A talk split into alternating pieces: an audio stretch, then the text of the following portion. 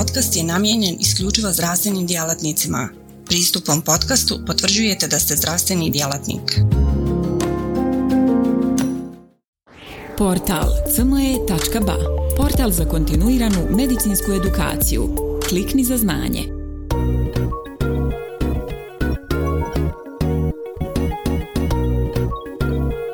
Naredna prezentacija razmatra povezanost poremećaja koagulacije i akušerskih komplikacija, tema koja naučne krugove intenzivno zaokuplja zadnje desetljeće i duže.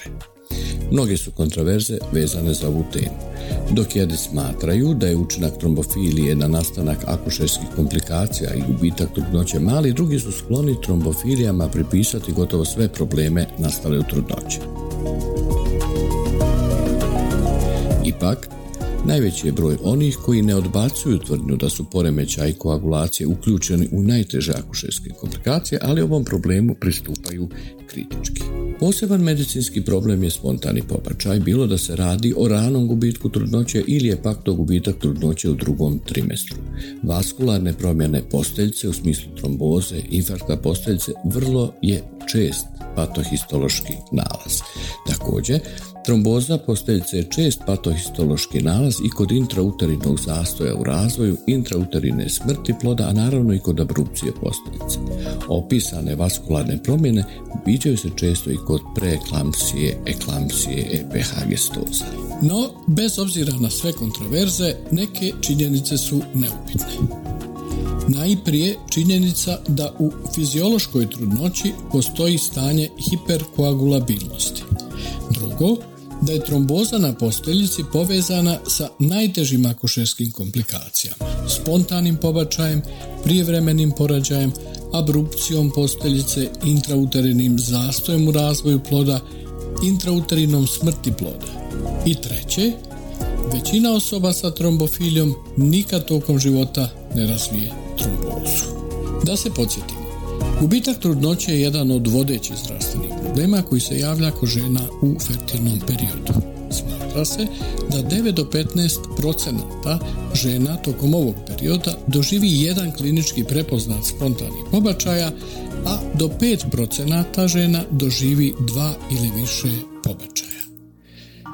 Kada govorimo o tri ili više uzastopnih spontanih pobačaja, govorimo o rekurentnom gubitku trudnoće koji pogađa jedan do dva posto žena u reproduktivnom periodu.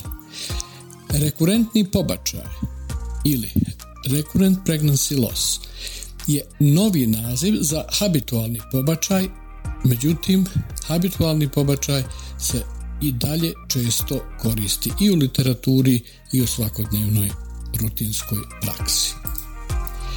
Uzroci spontanog pobačaja dugo su u centru pažnje naučne zajednice. Sve je više dokaza koji ukazuju da su poremećaj koagulacije važan dio patofizioloških procesa, a koji su povezani sa najtežim akušerskim komplikacijama kao što je to spontani pobačaj, ablacija posteljce, intrauterini zastoj u razvoju ploda, smrt ploda, eklampsija. Znamo da trudnoću prati stanje pojačane koagulabilnosti. Povećana i nekontrolisana aktivacija koagulacije u prostorima placente može prouzrokovati nastanak infarkta placente, što za posteljicu može imati gubitak trudnoće. Uobičajeno objašnjenje za nastanak spontanih pobačaja koji su povezani sa trombofilijom je uteroplacentna tromboza. Trombofilije predstavljaju širok spektar urođenih i stečenih poremećaja koagulacije krvi koji su povezani sa arterijskim i venskim trombozama. Obzirom da u trudnoći već postoji stanje hiperkoagulabilnosti, trombofilija u trudnoći je stanje izuzetnog rizika. Povezanost trombofilije i rizika gubitka trudnoće kroz spontani pobačaj, rekurentni gubitak trudnoće i intrauterinu smrt ploda istraživana je brojnim studijama. A na ovom slajdu je tabela u kojoj su prikazani rezultati studija relevantnih istraživača. Međutim, povezanost trombofilije i pobačaja je još uvijek nejasna. Ne postoje čvrsti dokazi koji bi trombofiliju stavili u centar zbivanja u nastanku spontanog pobačaja i drugih komplikacija. Mnogobrojna istraživanja su provedena ili su u toku, a koja polaze od činjenice da je trombofilija uzročni faktor pobačaja. Još uvijek nemamo čvrste dokaze za takvu tvrdnju, ali nas iskustvo uči da postoji povezanost pozitivnih ishoda trudnoće kod primjene antiagregacijske i antikoagulacijske terapije kod rekurentnih pobačaja, ali i drugih akušerskih komplikacija, kao na primjer ablacije posteljice, intrauterinog zastoja u rastu i razvoju ploda, smrti ploda, eklampsije. Čak i u slučaju venskog tromboembolizma postoje kontraverze u stavovima. U trudnoći dolazi do povišenja koncentracije fibrinogena te faktora zgrušavanja dva, sedam, osam, deset, dvanaest. Također dolazi i do povećanog stvaranja trombina. Međutim, koncentracije endogenih antikoagulanasa ne slijede trend povišenja koncentracije prokoagulanasa. Inhibitor tkivnog faktora raste minimalno. Antitrombin tri i protein C ostaju istih nivoa. Postoji porast rezistencije na aktivirani protein C i manjak proteina S. Dodatno, fibrinoliza je smanjena zbog povišene koncentracije i aktivnosti plazminogen aktivator inhibitora jedan. Zbog toga je rizik tromboembolijske bolesti daleko veći tokom trudnoće, a naročito u periodu od šest sedmica nakon porođaja, kada dolazi do značajnih hemodinamskih promjena. Prema etiologiji trombofilije se mogu podijeliti na urođene i stečene. Glavne forme urođenih trombofilija su nedostatak endogenih antikoagulantnih proteina, antitrombina, proteina C, proteina S, genske mutacije sa posljedicom abnormalnosti prokoagulantnih faktora, posebno faktora pet i faktora dva, mutacije gena za enzim metilen tetrahidrofolat reduktazu, mutacije u inhibitoru aktivatora plazminogena. Ovdje imamo tabelarni prikaz polimorfizama povezanih sa poremećajima koagulacije i metabolizma folata. Vidimo normalan genotip i oznaku u izmijenjenoj varijanti, pri čemu su to oznake, da se podsjetimo, purinskih pirimidijskih baza: adenin, guanin, citozin, timin, uracil. Glavnu formu stečene trombofilije predstavlja antifosfolipidni sindrom, odnosno stvaranje antifosfolipidnih antitijela, porodicu od dvadeset tipova antitijela usmjerenih ka fosfolipidima, ali samo prisustvo lupus antikoagulanasa, antikardiolipinskih antitijela i beta dva glikoproteinskih antitijela povećava rizik od obstetičkih komplikacija i mrtvorođenosti, i to za tri puta. Tu je i grupa poremećaja koju možemo označiti kao kombinaciju urođenih i stečenih faktora. Poremećaj faktora osam, osam C, rezistencija na aktivirani protein C, hiperhomocistinemija koja može biti rezultat smanjenog unosa vitamina B. Trombofilije mogu biti niskog rizika i visokog rizika. Kada govorimo o nasljednim trombofilijama, niskorizične nasljedne trombofilije su heterozigotnost mutacije u genu za faktor pet, heterozigotnost mutacije u genu za faktor dva, nedostatak proteina C, nedostatak proteina S. Visokorizične nasljedne trombofilije su nedostatak antitrombina, homozigotna mutacija u genu za faktor pet ili za faktor dva. Istovremeno prisutna heterozigotna mutacija u genima za faktor pet i faktor dva. Najčešći oblici nasljednih trombofilija su heterozigotnost za faktor pet i faktor dva, homozigotnost u inhibitoru aktivatora plazminogena te hiperhomocistinemija. Rijeđe nasljedne trombofilije su nedostatak proteina C, proteina S, antitrombina. Protein C i protein S su K vitamin zavisni faktori koagulacije i igraju izrazito važnu ulogu u koagulaciji. Kako doći do dijagnoze trombofilije? Osnovno je uzeti podatke o ranijem zdravstvenom stanju, trombozama u porodici, sprovesti laboratorijsko ispitivanje i eventualno dopunsku dijagnostiku. Ne postoji ni jedan univerzalni test za dijagnostiku trombofilija, zato je neophodno provesti grupu testova.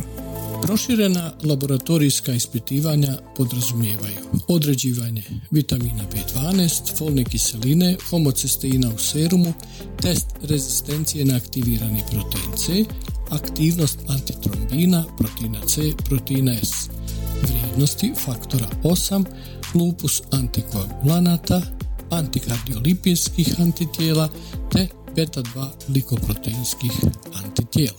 Također je potrebno sprovesti specifične testove za utvrđivanje mutacija na genima faktor pet, faktor dva, M T H F R metilen, tetrahidrofolat reduktazu, pa i jedan mutaciju u inhibitoru aktivatora plazminogena. Uvijek treba uraditi sve preporučene testove za trombofiliju, pošto prisustvo jednog trombofilnog stanja ne isključuje istovremeno prisustvo više trombofilnih stanja. Koga treba testirati na trombofiliju? Stavovi su različiti. Prema preporukama Europskog udruženja za humanu reprodukciju i embriologiju, na trombofiliju ne treba niti testirati, osim kod postojanja dodatnih rizika i u istraživačke svrhe. A kod stečenih trombofilija testiranje se sprovodi tek nakon dva spontana pobačaja, i to kod antikardiolipinskih antitijela i na beta dva glikoproteinska antitijela, dok za testiranje na lupus antikoagulanse ne postoje preporuke. Međutim, ne zaboravimo, fiziološka trudnoća je stanje hiperkoagulabilnosti, pa uz lošu akušersku anamnezu i mutaciju gena, potvrda postojanja trombofilije je potrebna jer govori u prilog većem riziku tromboembolizma i lošeg ishoda trudnoće, te otvara mogućnosti davanja heparina koji nesumnjivo dovodi do korekcije hemostaznog mehanizma. Trenutačno postoje brojna neslaganja, ali prateći literaturu možemo vidjeti da se stavovi značajno mijenjaju. Kako liječiti poremećaje?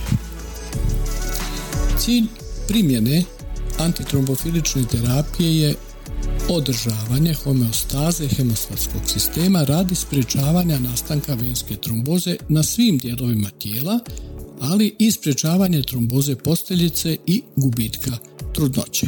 Europsko udruženje za humanu reprodukciju i embriologiju baziralo je svoje preporuke na studijama kojima je tema istraživanja primjena terapije sa tim ciljevima. Postojanje anamnestičkih podataka o venskim trombozama, infarktu i drugim vaskularnim oboljenjima u ličnoj i porodičnoj anamnezi, ali i spontanim pobačajima, intrauterinom zastoju razvoju ploda, intrauterinoj smrti ploda, abrupciji posteljice u prethodnim trudnoćama treba uzeti u obzir kao faktore rizika prilikom odlučivanja o primjeni terapije.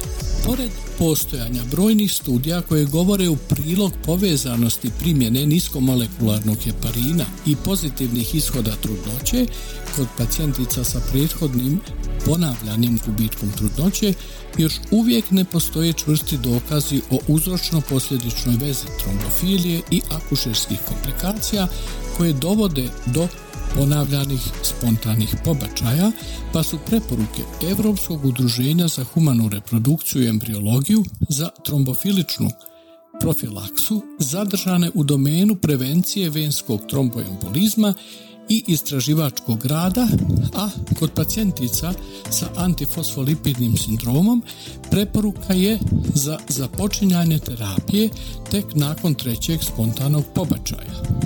Mnogi se na osnovu vlastitog, ali i iskustva drugih, sa ovakvim pristupom ne mogu u potpunosti složiti.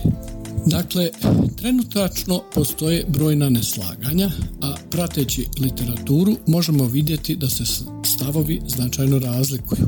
U fiziološkoj trudnoći dolazi do stanja hiperkoagulabilnosti, pa uz lošu obstetričku anamnezu i mutaciju gena za faktor pet, faktor dva, pa i jedan, em te ha ef er, u nekim slučajevima možemo dati heparinsku terapiju jer to po iskustvu brojnih praktičara može povoljno djelovati na ishod trudnoće. U prilog tezi da je terapija trombofilije tokom trudnoće svrsishodna, govori i prikaz referenci o uspješnosti primjene terapije niskomolekularnim heparinom ili acetilsalicinom kiselinom kod pacijentica sa prethodno negativnim ishodima trudnoće i ozbiljnim akušerskim komplikacijama. Pažljivom promatraču neće promaći podatak da svi istraživači navode da se uz primjenu terapije došlo do smanjenja komplikacija iz prethodnih trudnoća za sedamdeset pet do devedeset posto, te da je postignut pozitivan ishod trudnoće, ali isto tako i da su potrebne veće randomizirane placebo kontrolisane studije koje bi dale evidence-based medicine potvrdu svrsishodnosti terapije. Kada je riječ o terapijskom pristupu kod prevencije tromboembolizma u trudnoći, on je strogo individualan. Određene smjernice upućuju na primjenu niskomolekularnog heparina u profilaktičkim i terapijskim dozama kod trombofilija komplikovanih prethodnim vaskularnim događajima sa ili bez akušerskih komplikacija. Treba imati i druge faktore rizika na umu.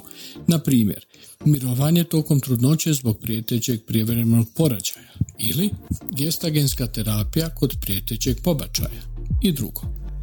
Kod visokorizičnih trombofilija primjena profilaktičkih doza indikovana u slučajevima bez prethodnih komplikacija, a terapijskih doza u slučajevima komplikovanim prethodnim trombozama.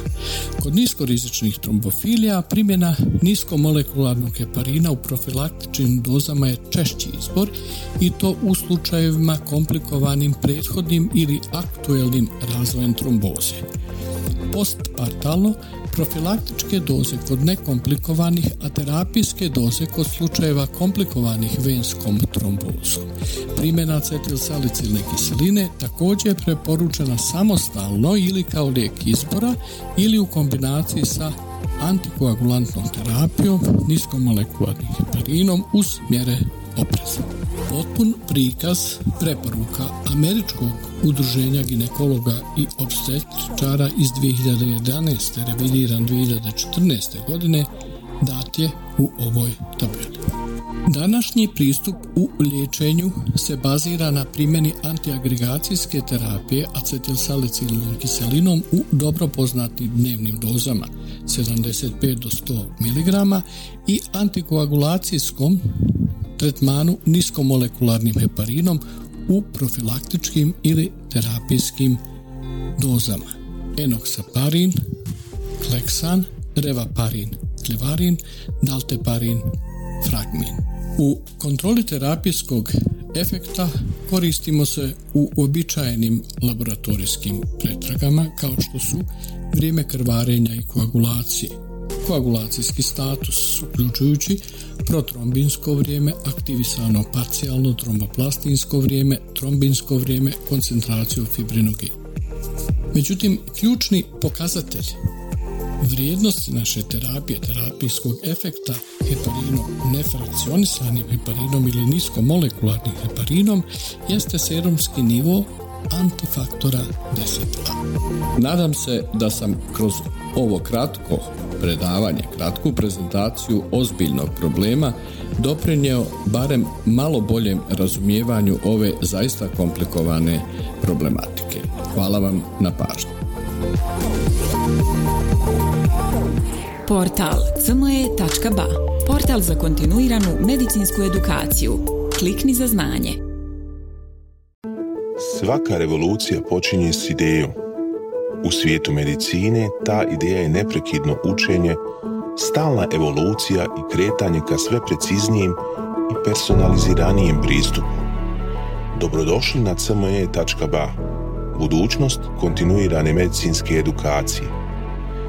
Na c m e tačka b a vjerujemo da medicinski stručnjaci nisu samo praktikanti, već inovatori, pioniri istraživači mogućnosti. Svako novo otkriće, svaka nova tehnika, svaki novi komad znanja je korak prema zdravijem i sretnijem svijetu. U duhu onih koji su se usudili razmišljati drugačije, kreirali smo online portal koji pruža više od puke informacije. Nadmašuje tradicionalne granice edukacije, nudeći imerzivno, dinamično i beskrajno prilagodljivo iskustvo učenja. Baš kao što skalpel u rukama vještog hirurga postaje instrument iscijeljenja, ce em e tačka ba u rukama radoznalog medicinskog stručnjaka postaje instrument unapređenja. Srce naše platforme je jednostavnost. Razumijemo da je vaše vrijeme neprocjenjivo, da svaka sekunda može napraviti razliku. Zato smo dizajnirali ce em e tačka ba da bude jednako intuitivan i efikasan koliko je i inovativan. Inspirirana najboljim svjetskim sučeljima, naša platforma vam omogućava da zaronite u bogatstvo znanja bez ikakvih ometanja ili kompleksnosti, kada god to želite i gdje god to želite, donoseći svijet medicine na dohvat vaših prstiju sa elegancijom jednog, besprijekornog dodira. Na ce em e tačka ba susret ćete se sa neprestano rastućim univerzumom sadržaja kuriranog od strane regionalnih i globalnih stručnjaka. Interakcija sa vrhunskim umovima u medicinskom polju, uključivanje u revolucionarna predavanja i dobivanje znanja koje će transformisati vašu praksu. Ali ne smatramo se zadovoljnima s trenutnim postignućima. Obavezali smo se na kontinuirano poboljšanje, težimo da ce em e tačka ba ostane zlatni standard za online medicinsku edukaciju. ce em e tačka ba je medicinska stranica za one malo bolje, iscijelitelje, inovatori, profesionalce koji se ne boje prekoračiti granice i preoblikovati medicinu. ce em e tačka ba je mjesto za vas. Razmišljajte bolje, učite bolje, budite bolji. Stoga kliknite za znanje i pristupite na ce em e tačka ba, gdje učenje nikad nestaje, gdje strast susreće profesiju, gdje medicina susreće inovaciju.